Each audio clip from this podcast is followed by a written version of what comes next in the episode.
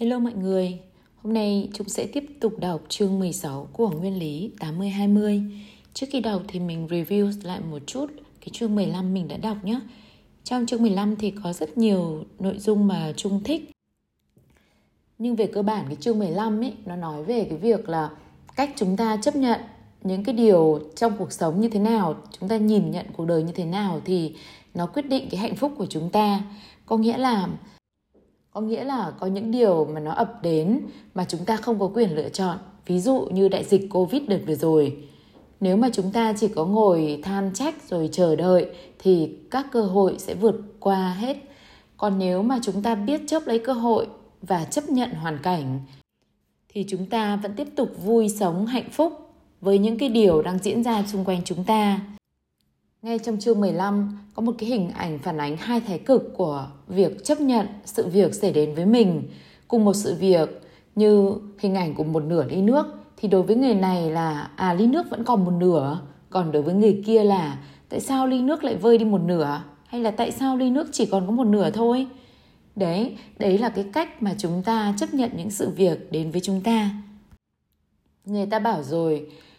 mình không được lựa chọn những cái sự việc xảy đến với mình, nhưng mình được lựa chọn cách phản ứng với những sự việc đó.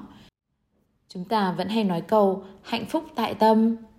Vì thế mà chúng ta có thể thay đổi một cách thông minh việc tiếp cận những sự kiện làm chúng ta trở nên hạnh phúc hoặc đau khổ. Đấy là tùy lựa chọn của mọi người nhé. Vì vậy mà bạn có hạnh phúc hay không không phải là người khác đánh giá bạn, mà quan trọng bạn cho rằng bạn nghĩ rằng bạn là người hạnh phúc hay không hạnh phúc. Trong chương 15 cũng có hướng dẫn một số tips để các bạn có một cái, duy trì một cái cuộc sống hàng ngày vui khỏe và hạnh phúc. Mọi người nhớ ngẫm lại chương 15 thường xuyên nhé. Giờ Trung xin phép được đọc một phần trích dẫn của cái chương 15 mà Trung cảm thấy là hiện nay rất là nhiều người mắc phải trong chuyện tình cảm và gia đình. Mọi người lắng nghe lại nhé. Nếu bạn chưa lựa chọn cho mình một người bạn đời thì hãy nhớ rằng hạnh phúc của bạn sẽ bị ảnh hưởng lớn bởi hạnh phúc của người bạn đời. Vì hạnh phúc của mình cũng như vì tình yêu, bạn sẽ muốn làm cho người bạn đời hạnh phúc. Tuy nhiên, điều này sẽ dễ dàng hơn nhiều nếu ngay từ lúc đầu bạn đời của bạn có một tính khí vui vẻ và nếu chàng hoặc nàng tự giác tuân theo một chế độ tập luyện hàng ngày có lợi ích cho hạnh phúc nếu bạn kết đôi với một người bạn đời không hạnh phúc thì có khả năng là bản thân bạn rồi sẽ cũng cảm thấy không hạnh phúc. Sống chung với những người thiếu tự trọng và thiếu tự tin sẽ là cả một cơn ác, ác mộng. Cho dù tình yêu giữa hai người có tràn đầy, nếu bạn là một người rất hạnh phúc, bạn có thể làm cho một người bất hạnh trở nên hạnh phúc, nhưng như thế khác nào đội đá vá trời. Hai người bất hạnh dù có yêu nhau sẽ làm khổ nhau thôi. Nếu bạn muốn hạnh phúc, hãy cho yêu một người bạn đời hạnh phúc. Rất là hay phải không mọi người? Khi mà đọc cái đoạn này thì Trung nhớ đến cái bài pháp thoại về yêu của thầy thiền sư Thích Nhất Hạnh.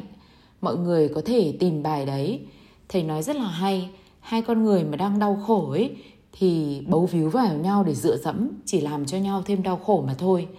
Nếu mà hai con người hạnh phúc thì họ đến với nhau họ sẽ mang lại hạnh phúc cho nhau nhiều hơn và giúp nhau cùng nhau phát triển.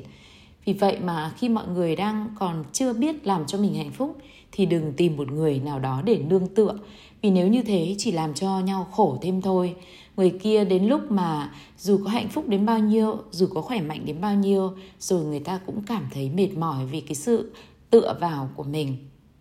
Một cái năng lượng tiêu cực cực kỳ ảnh hưởng đến chuyện tình cảm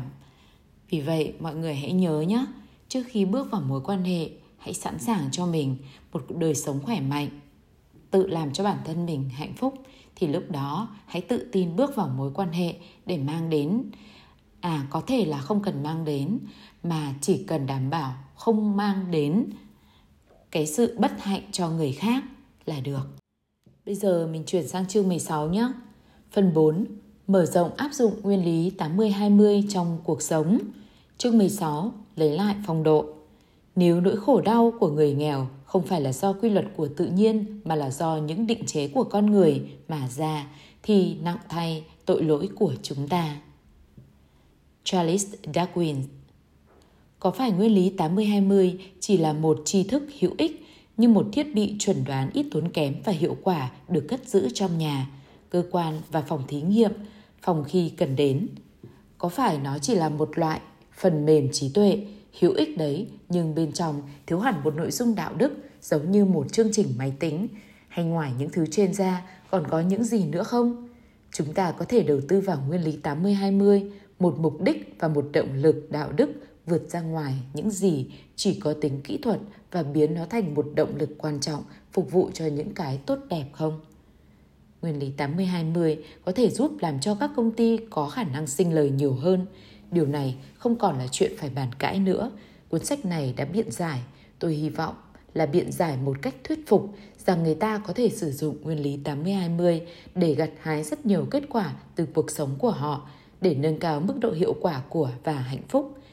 Một khi đã đưa ra lời tuyên bố là nó sẽ nâng cao được hạnh phúc, chúng tôi cũng bắt đầu đặt vấn đề cho nó là một động lực đạo đức bởi cũng là điều hữu lý, khi cho rằng một cái gì đó có thể nâng cao hạnh phúc thì cũng phải là một động lực dài lâu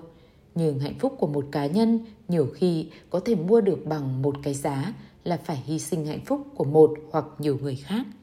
Chúng ta có thể chứng minh được giá trị đạo đức của nguyên lý 80-20 nếu chúng ta có thể chứng tỏ được một điều rằng nó có thể sử dụng để phục vụ cho lợi ích của hầu hết hoặc toàn thể mọi người trong xã hội.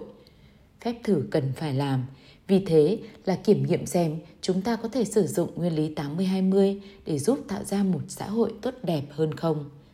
Tôi cho rằng chúng ta có thể, miễn là chúng ta không chỉ dừng lại ở mức mô tả nguyên lý 80-20 này, mà hãy mở rộng nó để bao gồm những bước đi, những hành động phù ứng với nó. Tôi tin là điều này có thể làm được chủ yếu là do việc sử dụng thành công và lành tính nguyên lý 80-20 trong kinh thương và do niềm tin rằng cách sử dụng như thế này có thể và trở nên nên mở rộng sang những vấn đề quan trọng với xã hội hơn là thành công của bất cứ doanh nghiệp đơn lẻ nào. Tại sao xã hội nên đem áp dụng nguyên lý 80-20? Nguyên lý 80-20 xưa nay đã được sử dụng rất đáng kể trong sản xuất kinh doanh để gia tăng tính hiệu quả, để đẩy mạnh lợi nhuận và những gì dẫn đến lợi nhuận. Nhưng điều mà tôi muốn chúng ta hãy tập trung ở đây không phải là điều này, mà là vấn đề những cải thiện như thế được tạo ra như thế nào. Sự hiệu quả được người ta nhân lên bằng cách tăng cường sức mạnh và nguồn lực lành tính, phần 20% tạo ra 80% lợi nhuận bằng cách xác định và ngăn chặn những nguồn lực tiêu cực, phần 20% những vấn đề chất lượng gây ra 80% những khuyết, nhược điểm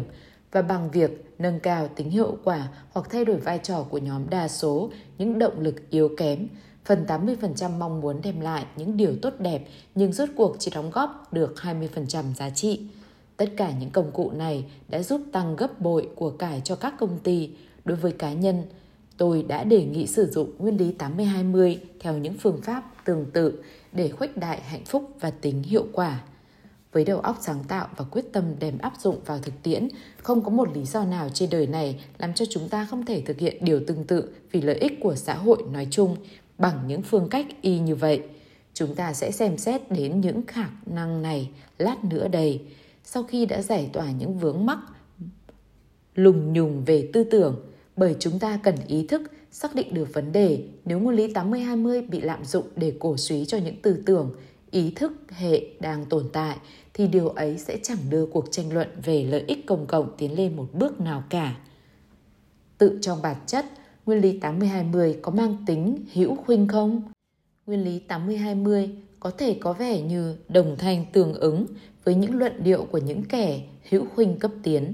Nếu vũ trụ tự nhiên đã chia thành một nhóm thiểu số những động lực mạnh mẽ và một nhóm đa số những động lực yếu kém, và nếu đời sống con người, xã hội, các hoạt động sản xuất kinh doanh và tự nhiên đều phản ánh hiện tượng này, như tôi đã lý giải thì nó không còn xa mấy một thế giới điên cuồng cực hữu. Ở đấy, bất bình đẳng là chuyện tự nhiên và là cỗ máy của tiến bộ. Thị trường là một chuỗi tuần tự, những biến chuyển và phải được để mặc cho nó tự tìm lối đi. Sự thống trị của tầng lớp ưu tú là không thể tránh khỏi và cũng là chuyện tự nhiên. Lý lẽ thuộc về kẻ mạnh và can thiệp thay đổi cơ cấu xã hội lúc nào cũng đi đến thất bại bởi làm như thế là cố đi ngược lại quy luật vận động của thế giới. đúng là không còn xa mấy, nhưng lý luận như thế là đã hiểu rất sai về nguyên lý 80-20. Nếu chúng ta hãy chấp nhận những gì là đúng của cách cắt nghĩa hữu khuynh.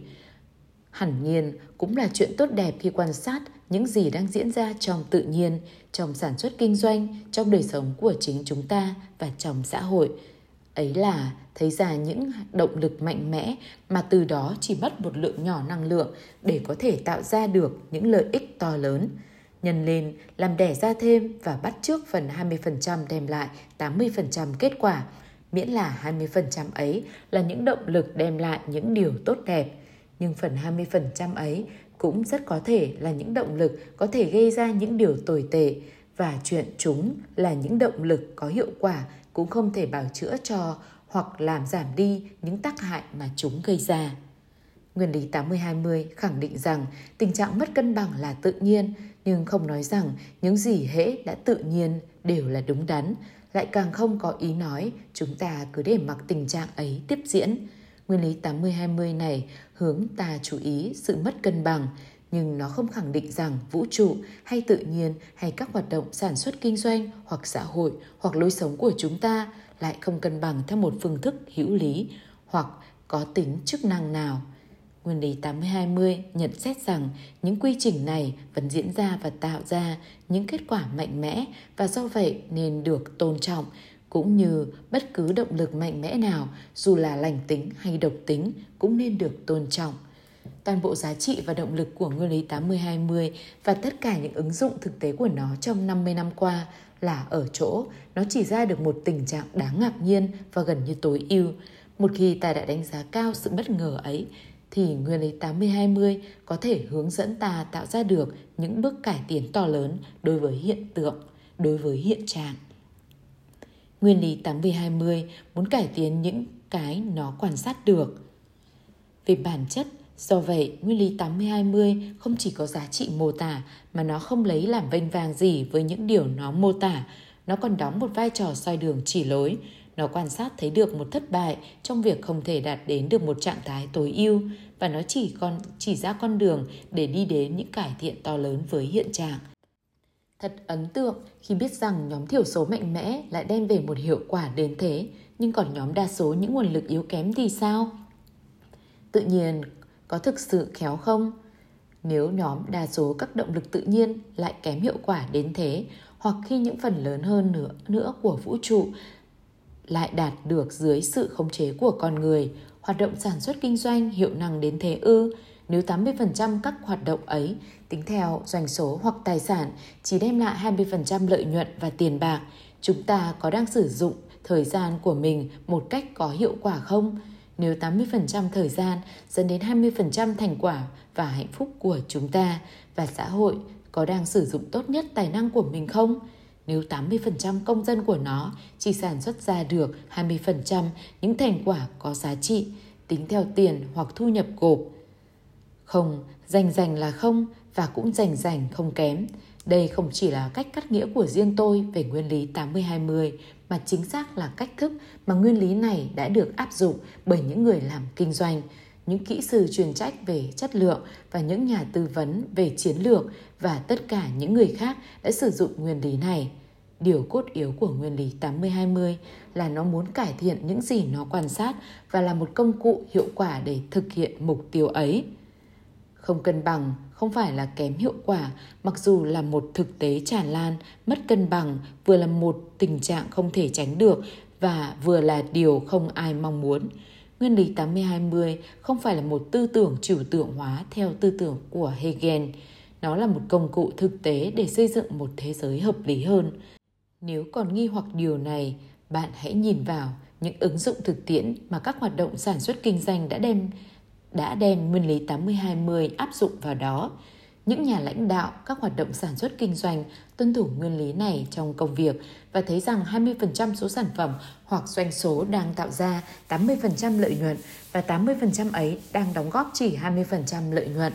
Không nhún vai, lầm bầm một câu gì đó về Pareto, F.A. Hayek, Milton's Friedman và chủ nghĩa tư bản, rồi lại làng chuyển sang vấn đề kế tiếp trong trường trình chương trình nghị sự. Không, những nhà doanh nghiệp có đầu óc xét đoán và biết tối đa hóa lợi nhuận quả có làm một điều gì đó để chấn chỉnh tình trạng mất cân bằng ấy. Họ làm cho phần 20% các hoạt động thực sự có hiệu quả chiếm một tỷ lệ lớn hơn so với tổng số. Họ làm cho những hoạt động kém hiệu quả trở nên có hiệu quả hơn. Nếu không hiệu quả sử dụng nguồn lực của doanh nghiệp sẽ bị ảnh hưởng. Họ sử dụng nguyên lý 80-20 trong công cuộc mưu tìm tiến bộ để cải thiện hiện thực. Đối đầu với tư tưởng bi quan xã hội 80-20, chúng ta cần nhấn mạnh đến điều chiều hướng tích cực và làm thăng hoa cuộc sống mà theo đó nguyên lý 80-20 được sử dụng trong thực tế. Bởi lâu nay, người ta bỗng quan tâm một cách đột biến đến ý nghĩa mất cân bằng xã hội hàm ẩn trong hình ảnh một xã hội 80-20, xã hội kẻ thắng gom tất và những viễn tượng tương tự. Một trường phái có tính khải huyền nổi lên, quan tâm xét đến một số trong những đặc điểm của nguyên lý 80-20 nhưng cũng hàm ý rằng khó có thể làm gì để hãm tốc tình trạng mất cân bằng xã hội ngày một lan rộng. Chúng ta cần đánh giá những kiểu lý luận bi quan này nhiều khi mang hơi hướng thuyết định mệnh mà nhìn bên ngoài xem ra chúng ta đang vận dụng nguyên lý 80-20. Ở phần mở đầu trang 7 và chương 13 trang 303, chúng ta có nói đến hiện tượng kẻ thắng gom tất – Ấy là khi thành quả về tay những con người hàng đầu trong thể thao, giải trí và các lĩnh vực chuyên môn của họ ngày càng nhiều hơn. Họ ngày càng được miếng to hơn để rồi sự cách biệt giữa những người thu nhập cao nhất và những người còn lại ngày một giãn rộng. Tình trạng này theo giấy tờ sổ sách có thể thấy một cách có thuyết phục và đầy đủ nhất là ở Hoa Kỳ, nhưng xem ra đâu trên thế giới này cũng có. Càng ngày, càng có nhiều bằng chứng cho thấy thu nhập của 10% số người đang làm việc đang tăng lên nhanh chóng, trong khi thu nhập của 10% số người thấp đang tăng chậm hơn rất nhiều hoặc không nhúc nhích gì. Diễn đàn Kinh tế Thế giới đầu năm 1997 ở Davos nghe nói đã dành rất nhiều thời gian nhóm họp để xem xét những hệ lụy của tình trạng này, một báo cáo khẳng định – một số nhà kinh tế học người Mỹ cho rằng trong tương lai, Hoa Kỳ sẽ có 20% những người làm chuyên môn được học hành, đào tạo chu đáo, có được mức thu nhập 75.000 đến 500.000 USD mỗi năm. Họ là những người thực hiện đặt đơn hàng, đơn đặt hàng của những người siêu giàu, trong khi số 80% còn lại là những người hiện nay có mức thu nhập bình quân 30.000 đô mỗi năm sẽ phải làm tất cả những công việc bẩn thỉu, dơ giấy và mức sống của họ cứ ẻo uột dần sau mỗi năm qua đi. Một cuốn sách bestseller mới ra của Đức với nhan đề Cái bẫy toàn cầu, The Global Trap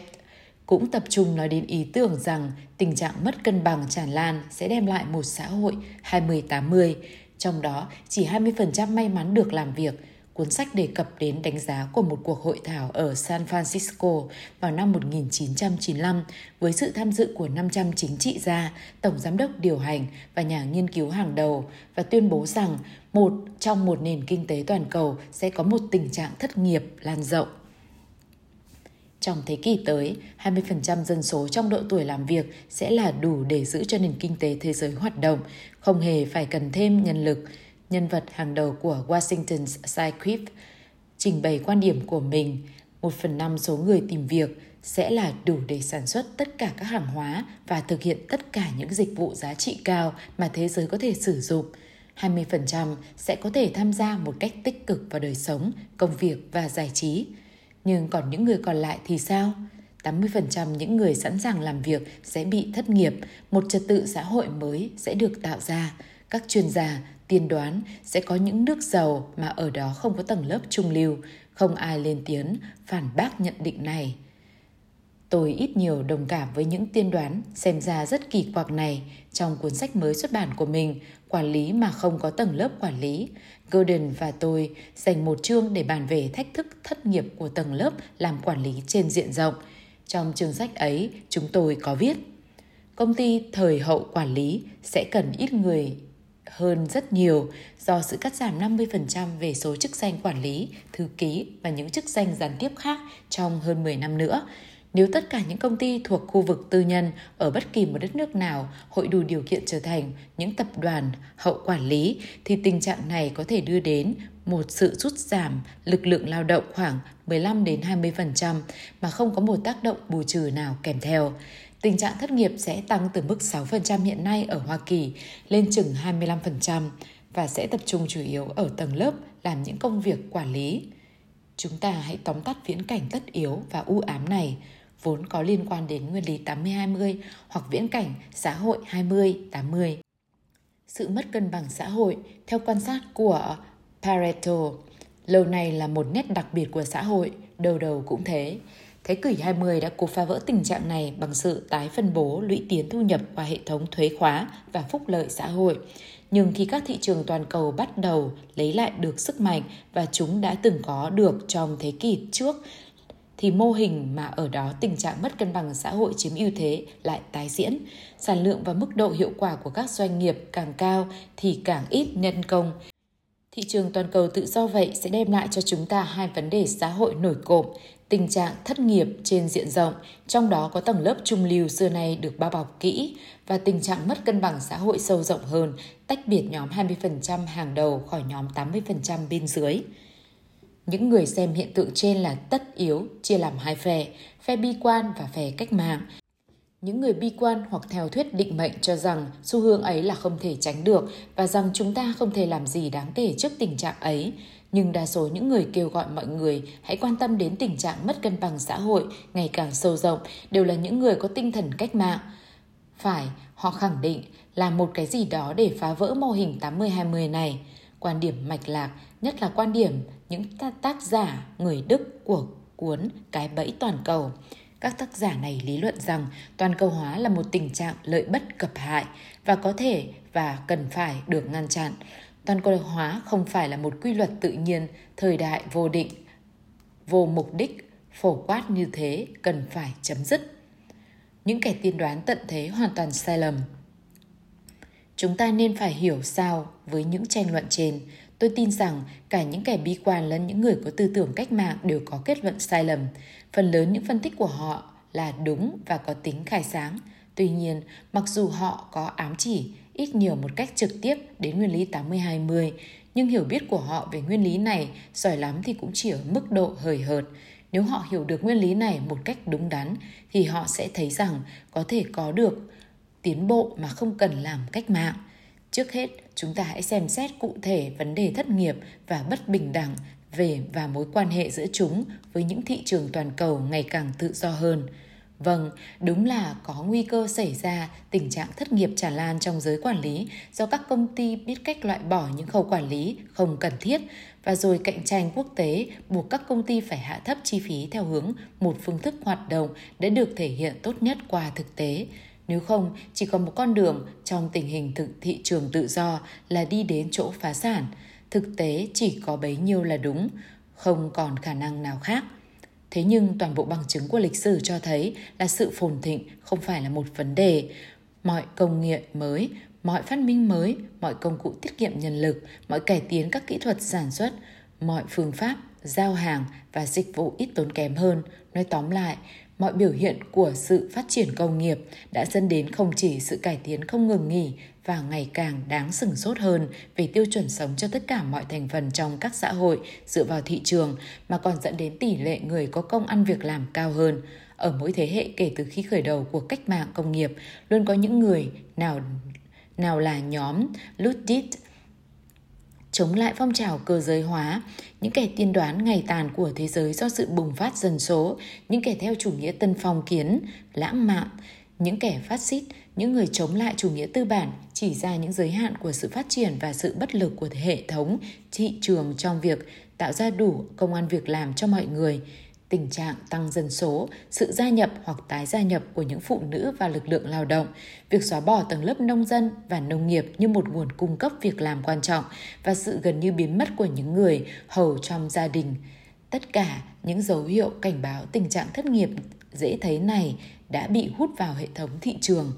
Lịch sử của chủ nghĩa tư bản là lịch sử của tiêu chuẩn sống cao hơn và mức độ tạo công an việc làm cao hơn. Suốt 250 năm, những người tiên đoán ấy thường xuyên bị chứng minh là đã sai lầm. Lập luận của họ là, lần này mọi cái sẽ thực sự khác hẳn và có thể nói rằng họ có cơ sở. Các thị trường toàn cầu đang trở nên ngày càng tự do hơn với một tốc độ nhanh chóng. Chúng ta hiện đang biết rằng cách thức tổ chức quản lý trong tập đoàn lớn đa lĩnh vực là cả một sai lầm. Chúng ta có thể hoạt động mà không cần đến một số lượng người khổng lồ hiện đang làm việc cho các công ty lớn. Trong 10 đến 20 năm tới sẽ xảy ra tình trạng thất nghiệp trong giới quản lý. Thế nhưng chúng ta có thể và sẽ điều chỉnh, chúng ta có thể giữ lại hệ thống thị trường toàn cầu và sự phồn vinh mà nói chung của hệ thống ấy mang lại mà không phải đương đầu với nạn thất nghiệp khó giải quyết. Sự tiến bộ dưới hình thức giá cả thấp hơn cho những hàng hóa đã được tiêu thụ sẽ tạo ra sức mua cho các loại hàng hóa và dịch vụ khác. Sức mua, trừ phi nó đột ngột tụt xuống do một cuộc khủng hoảng, sẽ lại tạo ra những việc làm mới. Nói chung, tình trạng này không diễn ra ở các công ty lớn mà nó sẽ diễn ra ở những công ty nhỏ hơn hay ở các doanh nghiệp tư nhân, công ty một người hoặc công ty hùn vốn nhỏ và ở các dịch vụ cung ứng cho các cá nhân mà các tập đoàn lớn không thể hoặc chưa thể dễ dàng thị trường hóa. Sự phát triển của thị trường toàn cầu sẽ mở rộng hơn những thị trường phi toàn cầu hiện hữu hoặc sẽ tạo ra những thị trường phi toàn cầu mới. Trường hợp trước mắt, khu vực tư nhân không sản sinh ra đủ lượng công việc cần thiết và điều này rất có thể xảy ra. Chúng ta phải có khả năng di chuyển nhân lực sang làm những công việc có ích trong khu vực xã hội ấy.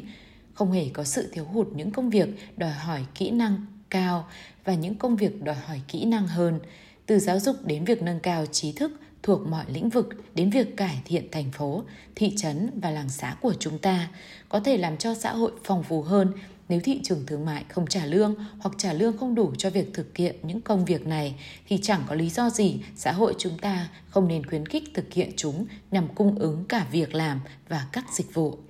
bởi lẽ trong một xã hội phồn thịnh, bản thân nạn thất nghiệp không phải là một vấn đề.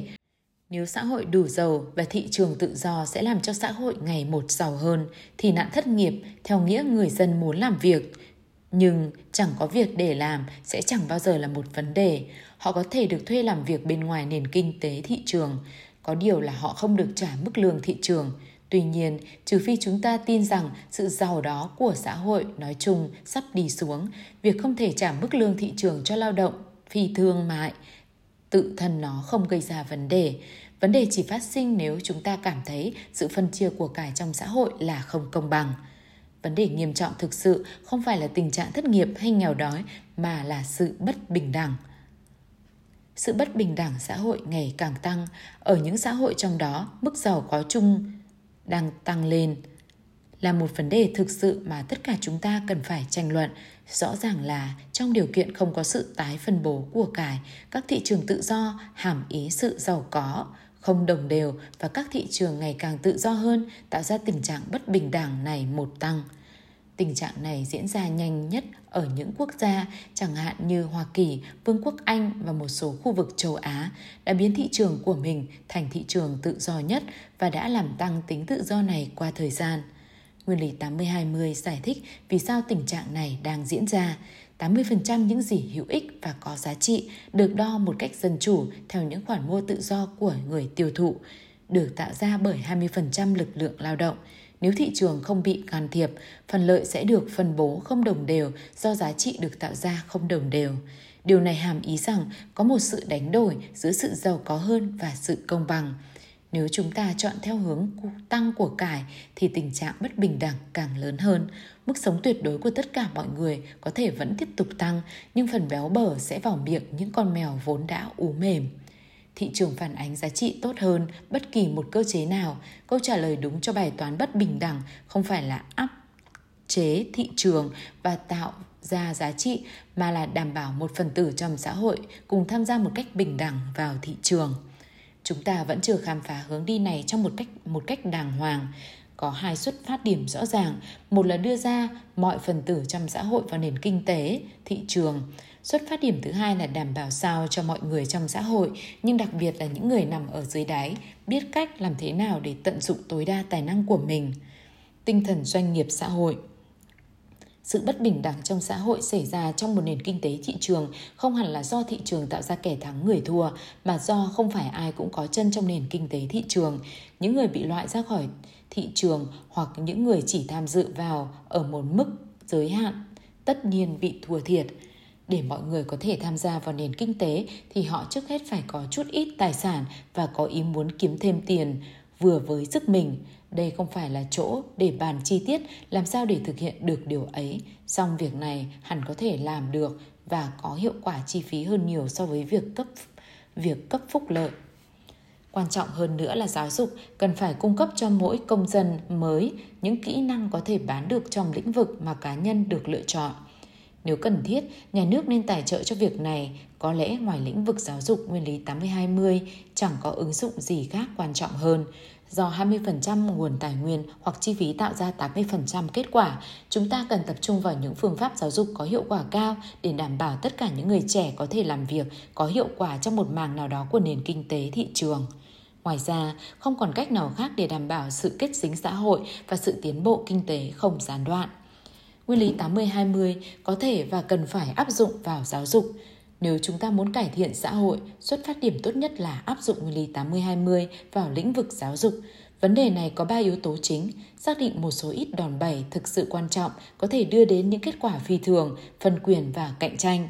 Nguyên lý 80-20 cho ta giả thiết rằng có một vài lý do ít ỏi thực sự quan trọng có thể lý giải cho hiệu quả hoạt động giáo dục ưu việt và một số phương pháp hay cách tiếp cận cho thấy mang lại kết quả phi thường. Nếu chúng ta có thể tách các nguyên nhân và phương pháp ấy ra và sau đó nhân rộng chúng ra, chúng ta sẽ có thể tạo ra những tiến bộ không ngờ. Và chúng ta có thể làm được điều đó, không phải là vấn đề chưa từng được nghiên cứu. Chúng ta hãy duyệt qua những ý tưởng có thể rút ra từ chỉ từ hai công trình nghiên cứu một công trình nghiên cứu 500 trường trung học của Viện Brookings xem xét những nhân tố ảnh hưởng đến hiệu quả học tập của học sinh. Có lẽ chẳng có gì phải ngạc nhiên là ảnh hưởng quan trọng nhất là năng khiếu và thái độ của học sinh, phần lớn do thành phần gia đình quyết định. Xét theo mục tiêu trung hạn, có một nhu cầu bức thiết là làm sao đảm bảo tất cả học sinh đến trường với một thái độ tốt đối với việc học tập, tức là học sinh thực sự muốn học, Chúng ta chỉ có thể làm được điều này bằng cách đảm bảo tất cả mọi gia đình đều được tham dự vào quá trình tạo ra của cải và sở hữu tài sản. Tuy nhiên, trong thời gian trước mắt, điều này không thể xảy ra và nhà trường phải hoạt động với những gì mà họ hiện có. Công trình nghiên cứu 500 trường trung học phát hiện rằng ngoài hai nhân tố năng khiếu và thái độ học sinh, ảnh hưởng quan trọng nhất kế tiếp là bản thân nhà trường. Một số trường tốt hơn rất nhiều so với những trường khác và đi sâu hơn nữa vào vấn đề. Công trình nghiên cứu này tìm cách lý giải cái gì làm nên sự khác biệt cho các trường thực sự tốt. Những giải thích thông thường được xem xét như kinh phí dốc cho trường, lương bổng giáo viên, kinh phí đầu tư trên mỗi đầu học sinh, sĩ số lớp, điều kiện tốt nghiệp.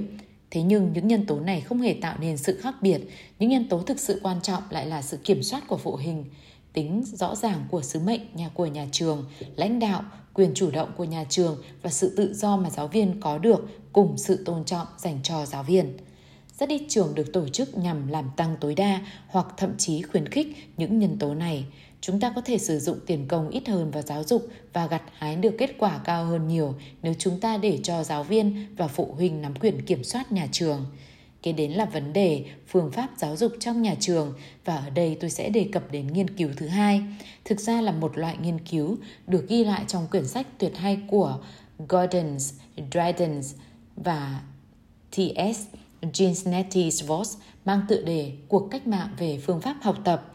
The Learning Revolution. Dưới đây là một phương pháp đã được chứng minh và có hiệu quả được giải thích trong sách Ở Flaxmere, New Zealand.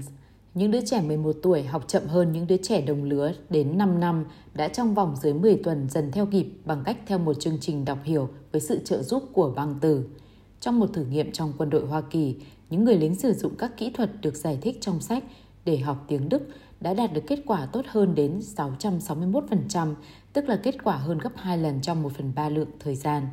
Trường trung học Britley Small ở Redditch, Vương quốc Anh sử dụng các kỹ thuật học tăng tốc để học ngoại ngữ. Theo những phương pháp bình thường thì chỉ 11% học sinh đạt được mức điểm 80 trên 100 trở lên. Theo phương pháp mới, 65% học sinh được mức điểm ấy. Theo phương pháp thường, chỉ 3% đạt được số điểm 90 trên 100 hoặc cao hơn. Còn theo phương pháp mới, 38% học sinh đạt 90% điểm trở lên. Do đó, theo phương pháp mới, số điểm từ 90% trở lên tăng gấp 10 lần. Mặc dù không đề cập đến nguyên lý 80-20, quyển sách của Dredens và Voss là một sự ca tụng nguyên lý này, Điểm mấu chốt của nguyên lý 80-20 là hãy làm những gì có hiệu quả nhất, đặc biệt là trong những lĩnh vực của cuộc sống có tầm quan trọng cao nhất. Luôn có một số nhỏ những phương pháp, những người thực hiện, những nguyên nhân và những cách tiếp cận tạo ra được những kết quả cao hơn nhiều. Hãy xác định cho được những nguyên nhân tố này, rồi sau nhân rộng chúng ra, hiệu quả sẽ tự động, không những được nâng cao mà còn được nhân rộng. Chúng ta có thể giải quyết các vấn đề giáo dục của chúng ta, song chúng ta cần phải triệt để. Chúng ta cần phải áp dụng những gì có hiệu quả cao nhất và điều này không chỉ có nghĩa là những phương pháp tối ưu đã được kiểm chứng, thu hút được khả năng phi thường của khối óc con người khi được kích hoạt mà còn có nghĩa là cơ cấu đúng cho giáo dục. Có đầy đủ bằng chứng cho thấy rằng điều này có nghĩa là nhà trường phải nắm kiểm nắm quyền kiểm soát vận mệnh của mình. Phụ huynh và giáo viên ở mỗi trường phải có quyền thử nghiệm và kiểm soát và chỉ chịu sự giám sát khách quan về hiệu quả hoạt động. Có một nhân tố chủ chốt khác giúp chúng ta cải thiện một cách đáng kể hệ thống giáo dục của mình, đó chính là cạnh tranh. Những trường tốt phải có điều kiện khuếch trương thêm cũng như tiếp quản những trường hoạt động kém. Nếu đó là ý nguyện của phụ huynh và học sinh của trường này, những trường không tốt phải buộc đóng cửa. Cách đây vài năm, Peter Drucker chỉ rằng chỉ ra rằng Hoa Kỳ là quốc gia phát triển tư duy nhất, hầu như không có vấn đề cạnh tranh trong hệ thống trường học. Tình hình này hiện nay đang thay đổi. S. Harlem, Minnesota, Laura, Arkansas, Ohio, Nebraska, Idaho, Utah, Massachusetts, Vermont và Maine. Hiện nay, tất cả đã có những yếu tố quan trọng mà học sinh có quyền tự ý lựa chọn. Thế nhưng hầu hết các quốc gia, trong đó có cả Hoa Kỳ, hiện vẫn chưa có hệ thống trường học theo hướng thiên kẹt về cạnh tranh. Chừng nào chúng ta vẫn chưa có một hệ thống trường học như thế thì chúng ta vẫn tiếp tục lừa dối học sinh và xã hội. Một khi có được hệ thống ấy thì bước nhảy vọt về hiệu quả giáo dục sẽ diễn ra thường xuyên và đầy kinh ngạc. Mức độ kém hiệu quả lâu nay quá lớn và giữa một số trường ít ỏi xuất sắc và hàng loạt những trường bình thường có cả một cách phân biệt lớn. Cũng như giữa số ít những phương pháp mang lại hiệu quả siêu việt và hàng loạt những phương pháp thông thường kém hiệu quả khiến cho việc áp dụng một cách có hệ thống nguyên lý 80-20 vào giáo dục bằng cách sử dụng những phương pháp đã được kiểm chứng, trao quyền kiểm soát cho phụ huynh và giáo viên và cho phép vấn đề cạnh tranh phát huy hết sức mạnh diệu kỳ của nó sẽ tạo ra những kết quả có lợi đến kinh ngạc quả là một tội lớn đối với nhân loại, mà trên hết là đối với trẻ em của chúng ta nếu như chúng ta không chịu phóng thích nguồn sức mạnh này. Nguyên lý 80-20 nêu bật tình trạng kém hiệu quả phổ biến. Ta đã ca ngợi cách thức hoạt động của thị trường và cho rằng chúng ta có thể thêm của cải do thị trường tự do mang lại trong khi vẫn hưởng thụ được trên của cải của mình mà không hề gây ra tình trạng thất nghiệp, bất đắc dĩ hay gây ra tình trạng bất hòa trầm trọng hơn trong xã hội. Điều này nghe có vẻ quá lý tưởng, Lý do vì sao tôi tin như vậy là vì nguyên lý 80-20 liên tục nhấn mạnh rằng chúng ta sử dụng quá ư là kém hiệu quả các nguồn tài nguyên của mình. Thời gian, tiền của, sức lực, nỗ lực cá nhân và trí thông minh. Điều nghịch lý là chính việc sử dụng các nguồn tài lực kém hiệu quả này lại là một tin rất vui. Bởi vì, nói chung, chúng ta hoạt động quá tồi và vì chúng ta luôn tìm thấy một số ít nguồn tài nguyên hiệu quả hơn gấp nhiều lần so với đa số phần tài nguyên còn lại chúng ta có thể thoải mái hoạt động tốt hơn nhiều. Thị trường tốt ở chỗ chúng tạo điều kiện để thuyên chuyển những nguồn tài nguyên có hiệu quả kém sang những nguồn tài nguyên có hiệu quả cao, nhưng thị trường lại không đảm bảo cho sự thuyên chuyển này xảy ra. Cái đó phụ thuộc vào trí thức, kỹ nghệ và tinh thần dám mạo hiểm của doanh nghiệp. Những yếu tố này phát triển mạnh trong điều kiện thị trường hơn là trong điều kiện phi thị trường. Tuy nhiên, thị trường luôn cần phải được lèo lái cho đúng hướng. Nếu thị trường tạo ra kết quả tốt nhất có thể được thì không thể tiếp tục có tiến bộ. Tiến bộ dựa vào việc tìm ra một cách tốt hơn để thực hiện mọi công việc và điều đó gồm cả cách thức chúng ta quản lý nền kinh tế thị trường tự do. Chúng ta luôn luôn có thể cải thiện thực trạng bằng cách áp dụng nguyên lý 80-20. Doanh nghiệp tự do sử dụng nguồn tài nguyên không đến nỗi tệ nhưng cũng không tốt lắm. Như nhà kinh tế chính trị người Pháp G.B. Sayes đã nhận xét vào khoảng năm 1800, nhà doanh nghiệp chuyển các nguồn tài nguyên kinh tế ra khỏi một khu vực có năng suất thấp sang một khu vực có năng suất cao hơn và tạo ra sản lượng cao hơn. Quá trình này chính là trọng tâm của nguyên lý 80-20, vốn chỉ ra rằng thông thường có rất nhiều cái có thể cải thiện được. Ngày nay, quá trình này được gọi là ác. Thị trường tự do tạo cơ hội cho ác nhưng nó không tự động tạo ra ác và chỉ những lĩnh vực đơn giản nhất, chẳng hạn như giá trị tiền tệ quốc tế, thì ác mới thực sự tỏ ra hiệu quả và có tính thuyết phục. Tập đoàn doanh nghiệp hiện đại ở trong bất kỳ môi trường nào cho phép cạnh tranh có khuynh hướng gia tăng mức độ ác như GB đã từng quan sát thấy ở nhà doanh nghiệp. Thế nhưng, tiếc thay, hầu hết các lãnh đạo công ty lại không phải là nhà doanh nghiệp và cơ cấu công ty ngày càng phức tạp thì lại càng khó ác bít hiệu quả. Các tập đoàn, đặc biệt là những tập đoàn có nhiều hoạt động kinh doanh khác nhau, những tập đoàn đa kinh doanh nắm quyền kiểm soát đại đa số các nguồn tài nguyên thị trường tự do, là những liên minh gồm nhiều nhà điều hành khác nhau, có hiệu suất hoạt động khác biệt nhau rất lớn và nhiều phân khúc kinh doanh khác nhau, có khả năng sinh lời rất khác nhau. Đây là lý do vì sao hiện nay có xu hướng rất phổ biến và phát triển nhanh chóng, tách các bộ phận của tập đoàn đa kinh doanh thành những công ty riêng tập trung vào một lĩnh vực kinh doanh duy nhất. Những công ty được tách ra này thuần thiết về cơ cấu hơn vì chỉ tập trung vào một lĩnh vực kinh doanh và hoạt động của chúng trên thị trường chứng khoán là cực kỳ thuận lợi, biểu thị mức độ giảm trừ giá trị diễn ra trước khi phân tách công ty. Tầm quan trọng của việc loại bỏ giá trị ẩm trước đó và việc dễ dàng làm tăng lợi nhuận một khi quá trình ác bít được tạo điều kiện dễ dàng nhờ đơn giản hóa cơ cấu sẽ chẳng có gì là ngạc nhiên đối với những ai hiểu được nguyên lý 80-20. Nguyên lý 80-20 cho rằng doanh số phân bổ nguồn tài nguyên không được tốt lắm. Quá trình ác bít tức là quá trình chuyển những nguồn tài nguyên sang những nguồn tài nguyên có năng suất, hiệu quả cao hơn, không diễn ra một cách tự động, ngay cả trong những xã hội doanh nghiệp tự do nhất, nó luôn cần được tác động lái đi đúng hướng. Làm thế nào ta tìm được đúng hướng và loại tác động nào là cần thiết? Nguyên lý 80-20 cho chúng ta những câu trả lời rất rõ ràng. Hướng đi có thể xác định là tách số ít những lực lượng hùng mạnh ra khỏi số đông những lực lượng yếu kém bằng cách tách biệt, khử đi sự đổ đồng, đóng góp của mỗi lực lượng chiếu theo những tài nguyên dùng cho mỗi lực lượng. Nếu những lực lượng ấy tốt, ví dụ như đóng góp vào việc tạo ra lợi nhuận, chúng ta có thể thực hiện những bước nhảy vọt bằng cách lấy đi những nguồn tài nguyên từ đa số những khu vực hoạt động kém và phân về cho thiểu số những khu vực có năng suất cao. Một khu vực có thể là một sản phẩm, một khách hàng, một kênh phân phối, một nhóm nhà điều hành hoặc bất kỳ sự kết hợp nào giữa những yếu tố này. Trong một số trường hợp, chúng ta có thể làm cho những khu vực có năng suất không được cao lắm trở nên có năng suất cao gấp nhiều lần bằng cách huấn luyện cho chúng bắt chước được hành vi hoạt động của các khu vực có năng suất cao hoặc triển khai chúng lại theo một cơ cấu mới để chúng có thể hiệu quả hơn cao hơn gấp nhiều lần. Tìm ra phương hướng bao gồm xem xét một cách cẩn trọng việc tách biệt hiệu quả hoạt động của từng lực lượng và cũng thường bao gồm việc đơn giản hóa, phân quyền và đo đếm hiệu quả hoạt động ở mức tổng hợp thấp nhất một cách thường xuyên và cần thiết phải có một cuộc giải phẫu triệt đề để nhằm phân bố lại nguồn tài nguyên để tận dụng hết khả năng của chúng. Sự tác động phải hướng vào những giải pháp vi mô hơn, triệt đề hơn, theo đó có những lực lượng có năng suất cao hơn, mới được bàn thưởng thêm nguồn tài nguyên, còn những lực lượng có năng suất kém sẽ bị lấy bớt đi nguồn tài nguyên của mình.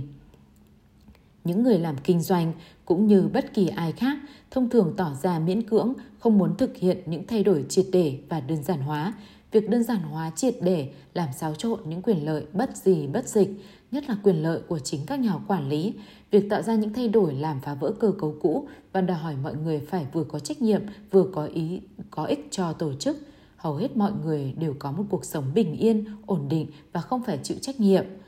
Do thị trường không tự động hoạt động mà phải thông qua hoạt động của con người nên thị trường luôn luôn không hoàn hảo và tổ chức tham gia vào thị trường quy mô càng lớn và phức tạp bao nhiêu thì sự không hoàn hảo lại càng lớn bấy nhiêu các tổ chức thương mại xưa này vẫn hoạt động hiệu quả hơn so với các tổ chức phi thương mại bởi vì ở đó có nhiều điều kiện hơn cho ác bít và bởi vì cạnh tranh bắt buộc ít nhất phải có một mức tối thiểu ác bít nào đó. Tuy nhiên sẽ là sai lầm khi tin rằng các nhà doanh nghiệp ưa thích cạnh tranh. Nguyên lý 80-20 tuyên bố rằng thị trường luôn luôn không hoàn hảo, rằng việc sử dụng các nguồn tài nguyên hầu như không bao giờ ở dưới mức tối ưu một cách nghiêm trọng và rằng bao giờ cũng có các điều kiện tốt nhất cho ác bít thông minh. ác bit sẽ có xu hướng làm đơn giản hóa tập trung, xem xét hiệu quả hoạt động riêng của từng tài nguyên. Vậy thì thông điệp của nguyên lý 80-20 dành cho phe cánh hữu có trách nhiệm là gì? Câu trả lời tất nhiên là quá đơn giản. Cánh hữu gồm những người bảo thủ, cấp bịch, cấp tiến, tự do, những kẻ độc tài và những người theo chủ nghĩa tự do xã hội.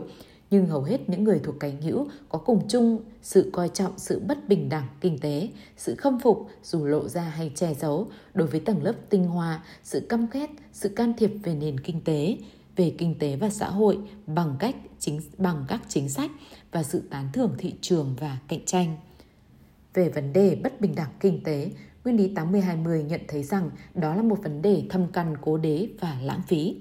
Tương tự, nguyên lý này giúp giải thích cho sự thịnh hành của các nhóm tinh hoa và ủng hộ quan điểm rằng thành tựu là một cuộc chơi dành cho nhóm người thiểu số, nhưng nó cũng tập trung chú ý vào sự thất bại trong việc sử dụng tất cả các nguồn tài nguyên một cách hiệu quả. Các nhóm tinh hoa chỉ có thể biện minh được nếu họ cải thiện được chất lượng cuộc sống cho mọi người, chứ không phải là cho riêng họ, và nếu họ thực sự nghiêm túc về việc làm giảm lãng phí xã hội. Nguyên lý 80-20 tán thành sự hiện diện của thị trường và xem Upbeat như một nguồn động lực, tạo ra những bước nhảy vọt về sự phồn thịnh. Nhưng chỉ ra rằng hầu hết các công ty đều quá kém về hiệu quả hoạt động và rằng các nhà quản lý không phải bẩm sinh đã thích cạnh tranh hay Upbeat. Chúng ta vẫn chưa xem xét liệu nguyên lý 80-20 sẽ đưa chúng ta đến những chính sách can thiệp ít hơn hay sâu hơn trong lĩnh vực kinh tế hoặc trong lĩnh vực xã hội. Có chăng một cách hiểu nguyên lý 80-20 theo quan điểm cánh tả, nếu thị trường không tạo ra kết quả tối ưu và doanh nghiệp vốn không hiệu quả như tuyên bố của nguyên lý 80-20 thì liệu nguyên lý này có biện minh được cho sự can thiệp của nhà nước trong các vấn đề kinh tế và xã hội nhằm ngăn chặn, ngăn chặn sự lãng phí và tạo ra kết quả tối ưu cho mọi công dân? Để bắt đầu trả lời cho câu hỏi này, trước tiên chúng ta hãy tránh không bàn về các vấn đề kinh tế và bàn sơ qua về các vấn đề xã hội. Việc áp dụng nguyên lý 80-20 nó có nhanh chóng làm lộ ra những ý tưởng nào không và những ý tưởng ấy có thiên về ủng hộ một chính sách bảo thủ hay can thiệp. Nguyên lý 80-20 giúp đẩy lùi tội phạm. Kể từ năm 1993, thành phố New York đã chứng kiến một sự tụt giảm đột ngột và đầy kinh ngạc về tỷ lệ tội phạm. Ví dụ, ở khu vực Bắc Brooklyn, một trong những khu vực tội phạm khét tiếng, số vụ giết người đã giảm xuống từ 126 vụ vào năm 1993 còn 44 vụ vào năm 1995, giảm đến 65%. Chất lượng cuộc sống trong thành phố đã được thay đổi, một sự thay đổi chẳng ai ngờ đến, song lại là một sự thay đổi được chủ liệu hữu ý. Cảnh sát trưởng Williams Brettons xác định rằng phần lớn tội phạm là do một số nhỏ kẻ phạm tội gây ra và xảy ra trong một số nhỏ các tình huống điển hình như những thanh niên rượu trẻ ở các góc phố. Lúc đầu ông chỉ đạo ra một cuộc gia quân hùng mạnh của đội ngũ cảnh sát nhằm vào những khu vực nổi cộm nhất và giải quyết một nhóm thiểu số, phần tử, phạm pháp và tình huống đang gây ra phần lớn số các tội phạm. Cảnh sát áp dụng hình thức không quan nhượng với tình trạng bất hợp pháp, thậm chí với những tội như tội nhẹ như rượu trẻ ở các góc phố, phóng huế ngoài đường và vẽ bậy lên tường – một cuộc gia quân hùng hậu nhưng nhắm vào một số đối tượng ít ỏi tỏ ra hiệu quả. Cho dù có ý thức hay không, ông Brattons lúc đó đang áp dụng nguyên lý 80-20, tập trung vào số 20% gây ra 80% vấn đề. Trong trường hợp này là quyết tâm loại bỏ tận gốc 20% số vụ phạm pháp mấu chốt. Nỗ lực này cũng tương tự như một nỗ lực trước đó do thị trường thành phố Marbella ở Tây Ban Nha hiệu quả hơn nhiều so với tiên đoán của bất kỳ ai không chỉ trong việc tấn công vấn đề tội phạm trong nhóm đối tượng mà còn trong việc làm thay đổi bộ mặt của những cư dân bị ảnh hưởng. Khái niệm ngưỡng chuyển đổi được bàn ở chương 1 có thể giúp giải thích vì sao điều này lại đã xảy ra. Ý tưởng là một trong Ý tưởng là một khi một cách tân hay một tập quán mới phát triển đến một mức nào đó, chỉ cần một lượng nhỏ công sức thêm vào đó có thể gặt hái được những kết quả khổng lồ. Mặc dù có tồn tại một số lượng tội phạm nhất định trong khu vực, thậm chí dưới những hình thức tương đối nhẹ như nhậu nhẹt nơi công cộng, phóng uế ngoài đường hay vẽ bậy trên tường, hành vi có khuynh hướng tập trung và về mẫu số chung nhỏ nhất, xe hơi bị đập phá, những công dân có chút ý thức tuân thủ luật pháp phạm những tội nhẹ và những người giàu có những có những người đứng tuổi tránh không ra đường. Thế nhưng khi nỗ lực của cảnh sát đạt đến điểm mà tội phạm trở nên đủ hiếm và khu phố trở nên đủ văn minh thì thái độ và hành vi đột ngột thay đổi và cả khu vực được lột xác. Ý nghĩa cho chính sách xã hội đã quá rõ ràng, chi phí đổ vào việc giải quyết các vấn đề xã hội khi chưa đạt đến điểm ngưỡng chỉ là coi như đổ sông đổ biển. Nhưng nếu một lực nhưng nếu một lượng nỗ lực nhỏ giúp đạt đến ngưỡng bằng cách dùng công sức vào 20% số tình huống gây ra 80% vấn đề thì tác động của mỗi lượng tăng nhỏ về tiền của hay công sức sẽ cực kỳ lớn. Thế nhưng bạn có thể hỏi, điều này có liên quan gì đến cánh tả và cánh hữu với quan điểm chính trị bảo thủ và tự do chứ? Thực chất là nhiều đấy. Có lẽ tôi đã hơi gian lận một tí khi bàn trước về vấn đề tội phạm, một trong số ít những vấn đề xã hội mà cánh hữu chuộng cách giải quyết bằng sự can thiệp của nhà nước dưới hình thức cảnh sát. Không còn gì nghi ngờ nữa, rõ ràng là nguyên lý 80-20 có thể sử dụng hiệu quả nhất để làm giảm tội phạm. Một ví dụ khác là một cách tiếp cận mới đây của lực lượng cảnh sát Anh nhằm vào 20% đối tượng tội phạm bằng cách bố giáp cùng lúc nhà ở của nhóm đối tượng và nếu cách tiếp cận can thiệp tập trung có hiệu quả trong vấn đề tội phạm thì bản chất không có lý do gì cách tiếp cận can thiệp không thể thành công trong lĩnh vực chính sách xã hội. Hai chữ nhưng lớn trong sự can thiệp xã hội. Tuy nhiên, có hai chữ nhưng lớn khi nói rằng các chương trình xã hội theo hướng can thiệp có thể được chứng minh là đúng bởi nguyên lý 80-20. Chữ nhưng thứ nhất là nguyên lý 80-20 có thể dẫn đến những giải pháp khác thường. Hãy nhớ ý tưởng cốt lõi của nguyên lý này. Bất kỳ một vấn đề hoặc một cơ hội nào đều có một số ít nguyên nhân quan trọng mà chúng ta cần phải xác định và xử lý một cách quyết liệt và tập trung. Áp dụng ý tưởng này có thể đưa ra những câu trả lời mâu thuẫn với những câu trả lời đặc trưng của cánh tả và cánh hữu. Hãy xét vấn đề nhiều tranh cãi là chăm sóc y tế. Cánh tả ở hầu hết các quốc gia muốn mở rộng thêm phạm vi chăm sóc y tế, xây dựng thêm bệnh viện, thuê nhiều bác sĩ và y tá hơn và dành ngân sách lớn hơn cho mục tiêu này. Nếu cần thiết thì sẽ đánh thuế cao hơn để lấy quỹ. Cánh hữu thì muốn giữ nguyên hoặc cắt giảm thuế và đảm bảo chăm sóc y tế do nhà nước trợ cấp chỉ ưu tiên cho những ai thực sự có nhu cầu. Trong cuộc tranh luận này, hai phe gần như không có cơ sở chung và, và không dễ có cách gì để nói chủ trương nào là tốt hơn. Nhưng nếu chúng ta hỏi nguyên lý 80-20 ủng hộ phe nào thì câu trả lời là không phe nào cả. Cách đây 20 năm, Bộ trưởng Y tế Hoa Kỳ đã cố gắng xác định nguyên nhân gây ra bệnh tật và kết luận rằng chỉ 10% là do y tế, chăm sóc y tế hay thiếu chăm sóc y tế và đúng 50% có liên quan đến hành vi cá nhân. Thế nhưng, dưới thời Đảng Cộng Hòa lẫn Đảng Dân Chủ, ngân sách phân bổ cho chữa trị y tế cao hơn gấp 20 lần so với ngân sách phân bổ cho các tổng các chương trình khuyến khích, chế độ ăn uống tốt hơn, giáo dục y tế, phát thuốc tự chữa và tập luyện sức khỏe cá nhân.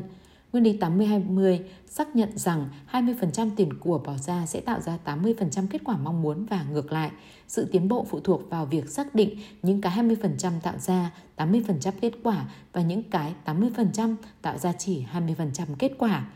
Trong trường hợp này, cả 20% dẫn đến 80% kết quả rõ ràng là giáo dục y tế, đặc biệt là ở giai đoạn đầu khi nó có hiệu quả cao nhất. Trong trường hợp chăm sóc y tế cũng như trong trường hợp mọi lĩnh vực khác, biện pháp ngăn ngừa là tốt hơn và ít tốn kém hơn nhiều so với việc chữa trị. Ngăn chặn bệnh tật ở những giai đoạn đầu thì tốt hơn và ít tốt kém hơn là ngăn chặn chúng sau đó và việc tạo ra những thói quen sống lành mạnh trong giới trẻ, những thói quen mà có thể kéo dài suốt một đời người sẽ có lợi hơn nhiều so với hầu hết bất kỳ hình thức chi tiêu xã hội nào khác. Dồn hết công sức vào giáo dục y tế để đạt đến điểm ngưỡng là khi giáo dục y tế thực sự có hiệu quả, đến khi nó thực sự làm thay đổi hành vi con người là việc nên làm. Nhà nước nên tạo ra và giám sát các chương trình nhằm đảm bảo có được những bước tiến lớn về chế độ ăn uống, tập luyện lành mạnh, có lẽ bằng cách sử dụng các công ty tiếp thị trong khu vực tư nhân và trả tiền cho họ theo kết quả, có lẽ chúng ta cần ít nhất ít bệnh viện hơn, ít bác sĩ hơn và ít y tá hơn và cần thêm những người làm công tác y tế tự nguyện tại nhà hơn, nhiều nhà dinh dưỡng hơn, nhiều phòng tập thể dục hơn, nhiều công cụ tập luyện hơn, nhiều công viên hơn, nhiều làn đường dành cho xe đạp hơn và đánh thuế cao hơn, những loại thức ăn không có lợi cho sức khỏe. Chữ nhưng thứ hai đang xoay quanh hiệu quả hoạt động của nhà nước. Nguyên lý 80-20 tương đối lạc quan về vấn đề thiết kế xã hội. Nguyên lý này hứa hẹn rằng những giải pháp khác thường dựa trên quan sát rằng 20% tạo ra 80% kết quả rồi sau đó tập trung nỗ lực vào cái 20% đó có thể cho kết quả cao hơn với lượng công sức ít hơn và rằng bằng cách khoanh vùng đối tượng và phân bố lượng tài nguyên đủ để đạt đến điểm ngưỡng, chúng ta có thể tạo ra những cải thiện lớn trong bất kỳ vấn đề xã hội nào. Như nói ở phần trên, chữ nhưng thứ nhất là giải pháp tìm ra sẽ mang tính khác thường và thực dụng. Dựa trên quan sát những cái 20% thực sự có hiệu quả, bây giờ đã đến lúc chúng ta bàn về chữ nhưng thứ hai. Chữ nhưng gây ra những vấn đề lớn còn lại, đó là thành tích hoạt động của nhà nước với tư cách là nhà cung cấp dịch vụ thật đáng ta phán và kém xa thành tích của các dịch vụ tư nhân. Ngoài một số ít trường hợp ngoại lệ như dịch vụ y tế quốc gia của Liên hiệp Anh NHS, các dịch vụ do nhà nước cung cấp dường như luôn thuộc nhóm 80% hoạt động chỉ mang đến 20% giá trị. Tại sao mọi phiên bản siêu nhà nước của thế kỷ 20 đều thất bại? Nguyên lý 80-20 không những có kết quả quan sát thấy hiệu quả hoạt động kém của các siêu nhà nước mà còn đi tiếp bước nữa là tìm cách lý giải sự yếu kém ấy. Ở phần trên, chúng ta chỉ trích hầu hết các doanh nghiệp tư nhân là hiệu quả kém vì nguyên lý 80-20 chứng minh được rằng hầu hết các tập đoàn, đặc biệt là những tập đoàn phức tạp và kinh doanh đa ngành, có khuynh hướng trợ cấp chéo các hoạt động và làm khó phân biệt mức độ hiệu quả thực sự ở cấp độ sản phẩm, khách hàng, bộ phận phòng ban và cấp quản lý. Tuy nhiên, hiệu quả kém các dịch vụ tư nhân chỉ mang tính tương đối và sẽ quá khắt khe nếu chúng ta phủ nhận những tiến bộ lớn lao về mức sống và các tập đoàn doanh nghiệp hiện đại đã tạo ra. Trong vòng 100 năm qua, sản lượng trên mỗi đầu công nhân tăng lên gấp 50 lần và nếu không phải nộp một phần ngân sách về cho nhà nước thì mức sống cũng sẽ tăng theo. Các tập đoàn kinh doanh lớn xứng đáng được ghi công cho sự dồi dào đến chóng mặt này. Việc nhà nước cung cấp dịch vụ hầu như đảm bảo cho những dự đoán kinh khủng nhất của nguyên lý 80-20 là đúng. Đó là do không thể nào xác định được giá trị đóng góp của các dịch vụ và rất khó đo lường được mối quan hệ giữa đầu vào và đầu ra, thậm chí ở mức độ rất là chung chung. Ở mức độ thành phần thì điều này hoàn toàn không thể. Đó không phải là do ác ý hay yếm thuế của những nhà cung cấp dịch vụ nhà nước, mà nó vốn nằm ngay bên trong một hệ thống trong đó khách hàng hầu như không có quyền lựa chọn, trong đó không có nhu cầu đo đếm hiệu quả hoạt động và trong đó người cung cấp giá trị cao hơn không được trọng thưởng tất cả mọi tổ chức, đặc biệt là những tổ chức phức tạp, bản thân đã cố tình hoạt động không hiệu quả. Cái làm cho các tổ chức thuộc khu vực tư nhân ít kém hiệu quả hơn các tổ chức thuộc khu vực công chính là yếu tố thị trường. Yếu tố này xưa nay không hề tồn tại ở khu vực công, do đó những nhà cung cấp dịch vụ kém không bị chết và quan trọng hơn nữa là những nhà cung cấp dịch vụ tốt không có được những nguồn tài nguyên mới. Quá trình ác bít theo nguyên lý 80-20 không được phép thực hiện ở khu vực công, phân tích 80-20 chẳng có ích lợi gì do hầu như không thể thu được những dữ liệu thành phần có ý nghĩa về hiệu quả hoạt động và nếu có thể đi chăng nữa thì không ai có động lực hoặc nhu cầu. Làm một điều gì đó để khuyến khích số ít những nhà cung cấp dịch vụ có giá trị nhất. Và lấy đi những nguồn tài nguyên khỏi tay các nhà cung cấp dịch vụ có giá trị kém. Do đó tạo ra những bước nhảy vọt về giá trị là điều không thể. Và vì thế, nếu chúng ta muốn đạt được nhiều với số lượng công sức bỏ ra ít hơn thì cách bắt đầu tốt nhất là tước hết mọi chức năng cung cấp dịch vụ của các nhà nước những người thuộc cánh tả thông minh đã bắt đầu nhìn thấy vấn đề này, việc xóa bỏ các chức năng cung cấp dịch vụ của nhà nước không nhất thiết có nghĩa là nhà nước sẽ có vai trò nhỏ hơn với tư cách là người nắm ngân sách. Mức thuế và việc phân bố lại của các của cải không nhất thiết phải có liên quan gì với phạm vi cung cấp dịch vụ của nhà nước. Thế nhưng trên thực tế vẫn có một mối tương quan nào đó. Nếu nhà nước không chịu từ bỏ hầu hết những chức năng cung cấp dịch vụ của mình thì sự phản đối, việc thu thuế và giá trị nhà nước sẽ thấp và giá trị nhà nước thấp sẽ dẫn đến mức trợ cấp thấp hơn từ phía nhà nước. Ngược lại nếu nhà nước chịu cho thầu các dịch vụ dù cho các tổ chức tình nguyện hoặc các tổ chức thuộc khu vực tư nhân hoặc lý tưởng là cho hai loại tổ chức này cạnh tranh đấu thầu, chúng ta sẽ có thể khuếch trương khối lượng và giá trị của mảng cung cấp dịch vụ với chi phí thấp vừa đủ có thể chấp nhận được. Nguyên lý 80-20 gợi cho chúng ta điều gì về sự can thiệp kinh tế của nhà nước? Vấn đề gây tranh cãi duy nhất ở giữa cánh tả và cánh hữu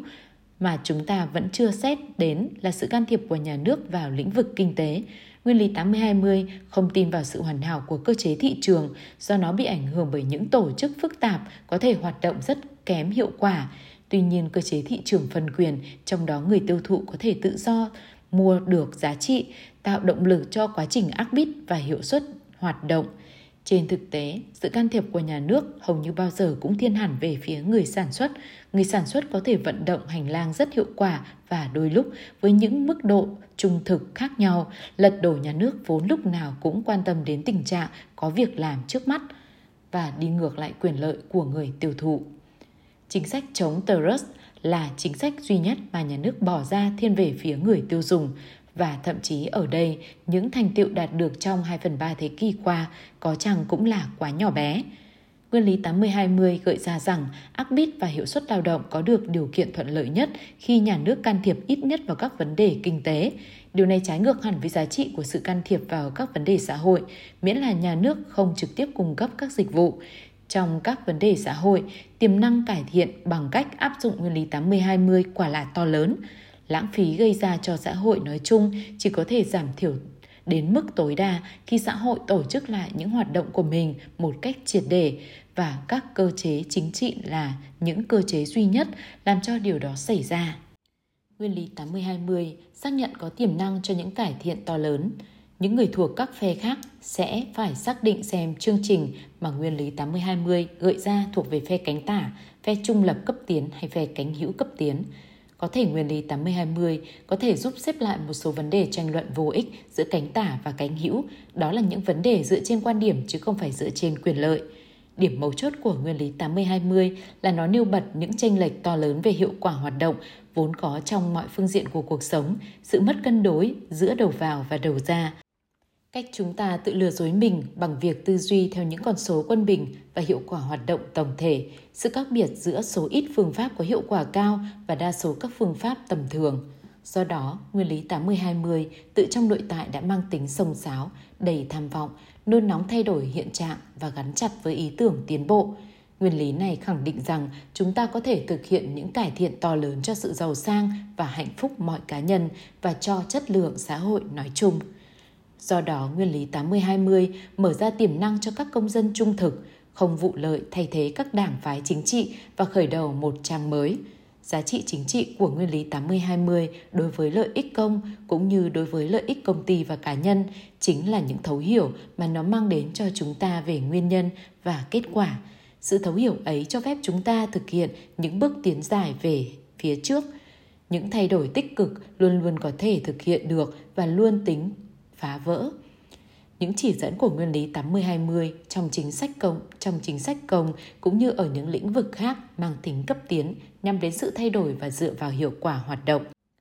Vậy thì câu trả lời của tôi là nguyên lý 80-20 quả có một sức mạnh đạo đức, nó thách thức chúng ta cơ cấu các tổ chức dù phi lợi nhuận hay tạo lợi nhuận và xã hội sao cho lượng tài nguyên lớn nhất có thể được phân về cho số ít mảng hoạt động cực kỳ hữu ích đối với người dân và đảm bảo rằng hiệu quả của đa số những nguồn tài nguyên hiện có, năng suất không cao được tăng lên gấp bội.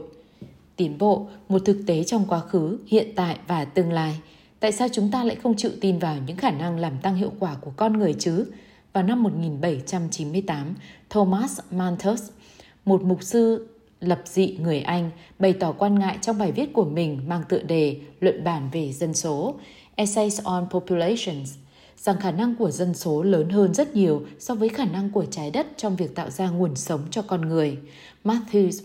đã đúng khi nói về sự sinh sôi của con người trên trái đất, nhưng có thể ông đã không thể tưởng tượng ra được sự gia tăng về năng suất nông nghiệp đang diễn ra lúc ấy. Ở phương Tây, ngày nay, chúng ta có thể tự nuôi sống mình, song số lao động thuê vào làm nông nghiệp đã giảm từ 98% xuống còn khoảng 3%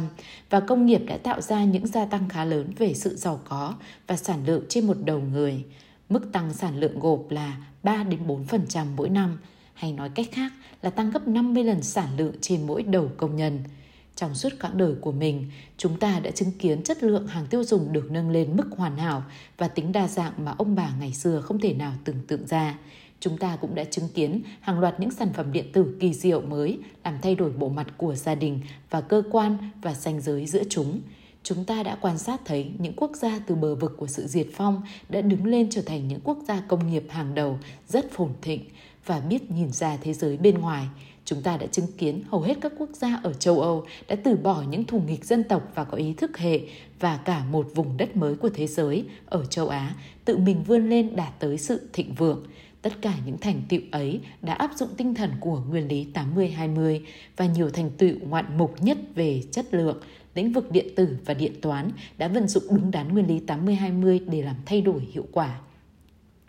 Chúng ta thấy hết những điều này, thế mà chúng ta vẫn không tin vào khả năng tạo ra những tiến bộ lớn lao. Chúng ta tưởng tượng ra rằng khả năng làm thay đổi thế giới của công nghiệp đã đi đến đường cùng, rằng những gì có thể đạt được đều đã đạt tới và rằng ta có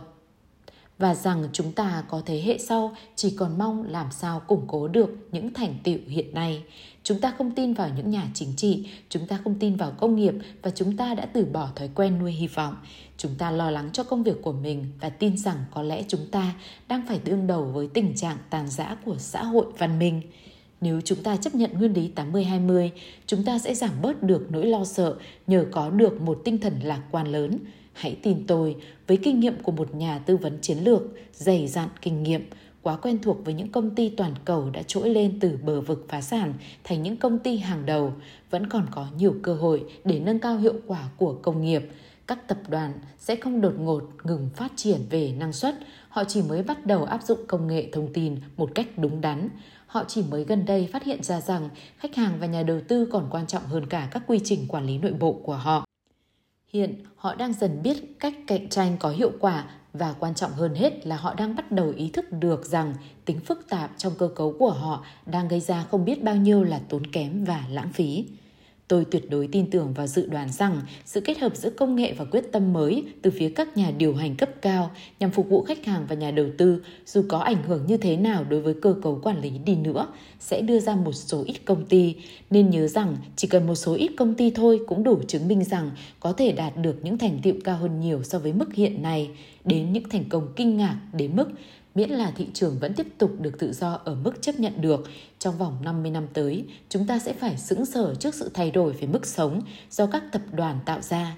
hơn cả sự kinh ngạc mà chúng ta có ngày hôm nay đối với sự tiến bộ trong nửa thế kỷ qua. Và cho dù các tập đoàn với vai trò hiện nay có đạt được thành tiệu lớn lao mấy đi nữa thì vẫn luôn còn có hiệu ứng bội số, như nguyên lý 80-20 hứa hẹn như vậy. Trong trường hợp này, chúng ta có thể xác định nó một cách dễ dàng. Nó đứng sừng sững phía trên chúng ta với tính chất kém hiệu quả phơi già ấy của nó. Đó là khu vực nhà nước, dẫu đã có từ hữu hóa, khu vực nhà nước theo ý nghĩa chung nhất của nó vẫn ngốn hết 30-50% các nguồn tài nguyên kinh tế ở hầu hết các quốc gia. Ở Vương quốc Anh, cái nôi của từ hữu hóa, khu vực quốc danh vẫn ngốn hơn 40% tài nguyên, thế nhưng lập luận cho việc nhà nước cung cấp các dịch vụ đã bị đập tan và chẳng còn mấy ai dù theo cánh tả tin vào lập luận ấy nữa. Nếu chúng ta tư hữu hóa tất cả, cả giáo dục lẫn dịch vụ bảo vệ an ninh, nhưng trên cơ sở đảm bảo sự cạnh tranh có hiệu quả giữa các nhà cung cấp dịch vụ mới và hiện thời và cho phép các tổ chức phi lợi nhuận cạnh tranh một cách bình đẳng với các tổ chức tạo lợi nhuận, chúng ta sẽ có được một sự gia tăng giá trị thường xuyên và đáng kể. Quan trọng hơn hiệu quả làm giảm chi phí, chúng ta sẽ chứng kiến những cải thiện tuyệt vời về chất lượng dịch vụ trong ngành giáo dục chẳng hạn. Một số trường một số trường và phương pháp giảng dạy hiệu quả hơn gấp 50 lần so với các trường và phương pháp khác và hiện chỉ có 1% rất nhỏ các nhà giáo đang sử dụng công nghệ thông tin một cách sáng suốt. Nếu chúng ta loại bỏ những rào cản, thể chế đối với Upbeat và với sự phổ biến rộng rãi ra những tập quán làm việc tốt nhất thì ảnh hưởng đối với cuộc sống của chúng ta và nền kinh tế hầu như quá sức tưởng tượng. Nếu chúng ta áp dụng nguyên lý 80-20 có hiệu quả như đã áp dụng trong lĩnh vực máy điện toán thì hiệu ứng bội số sẽ rất đáng kinh ngạc. Hãy có trách nhiệm đối với tiến bộ. Hãy gạt bỏ tư tưởng hoài nghi và bi quan của mình, những thói xấu ấy cũng như những tư tưởng đối nghịch có khả năng tự thân biến thành hiện thực. Hãy lấy lại niềm tin vào sự tiến bộ, hãy ý thức rằng tương lai đang là đây ngay trong số ít những tấm gương sáng ngời trong nông nghiệp, công nghiệp, dịch vụ, giáo dục, trí thông minh nhân tạo, khoa học y tế, vật lý và thực chất trong mọi ngành khoa học và thậm chí trong các thử nghiệm chính trị và xã hội. Trong đó chúng ta đã vượt qua những mục tiêu mà trước kia chưa từng ai có thể tưởng tượng ra và những mục tiêu mới chuẩn bị tiếp tục chinh phục. Hãy ghi nhớ nguyên lý 80-20, sự tiến bộ xuất phát từ một thiểu số những con người hoặc tổ chức chứng minh được rằng mức hiệu quả hoạt động mà trước kia được cho là đã đạt tới trần có thể sẽ trở thành mức sàn đối với tất cả mọi người. Sự tiến bộ đòi hỏi phải có tầng lớp tinh hoa, nhưng đấy không phải là lớp tinh hoa sống để đạt đến vinh quang mà để phục vụ cho xã hội. Sẵn sàng công hiến tài năng của mình cho mọi người chúng ta sự tiến bộ tùy thuộc vào thông tin để những thành tựu phi thường và sự phá, phát tán những thử nghiệm thành công. Vào việc phá vỡ những cơ cấu được số đông chạy theo quyền lợi riêng dựng lên, vào việc đòi hỏi những tiêu chuẩn dành cho một thiểu số có đặc ân đặc quyền phải được chia sẻ cho tất cả mọi người chúng ta. Và trên hết sự tiến bộ như văn hào Bernard Shaw đã bảo chúng ta đòi hỏi chúng ta phải có những yêu cầu hơi quá mức chúng ta phải tìm ra cái 20% trong bất kỳ lĩnh vực nào tạo ra 80% giá trị và sử dụng những dữ kiện tìm ra được để nhân lên, gấp bội những gì chúng ta cho là có giá trị. Nếu mục tiêu của chúng ta luôn phải vượt quá tầm với, thì sự tiến bộ đòi hỏi chúng ta phải nắm được bất kỳ những gì mà một thiểu số cá nhân đã đạt được và đảm bảo rằng đó là mức chuẩn tối thiểu cho tất cả chúng ta. Cái hay nhất của nguyên lý 80-20 là bạn không cần phải chờ đợi ai cả. Bạn có thể bắt đầu thực hành nguyên lý này trong cuộc sống cá nhân và trong công việc của mình. Bạn có thể đóng góp những phần nhỏ nhoi của mình từ những thành tựu, hạnh phúc và khả năng phục vụ lớn nhất của riêng bạn cho mọi người và biến chúng thành phần quan trọng nhiều hơn nữa trong cuộc sống của bạn – bạn có thể nhân lên gấp bội những chỗ đạt hiệu quả cao của mình và loại bỏ hầu hết những chỗ hiệu quả thấp đi. Bạn có thể xác định được số đông những hoạt động giá trị kém và thừa thãi và bắt đầu cắt bỏ đi những cái thừa thãi ấy. Bạn có thể khu biệt những phần trong cá tính, cách làm việc, lối sống và các mối quan hệ của mình mà chiếu theo lượng thời gian và công sức bỏ ra giúp tạo ra cho bạn giá trị cao gấp nhiều lần so với những cái tầm thường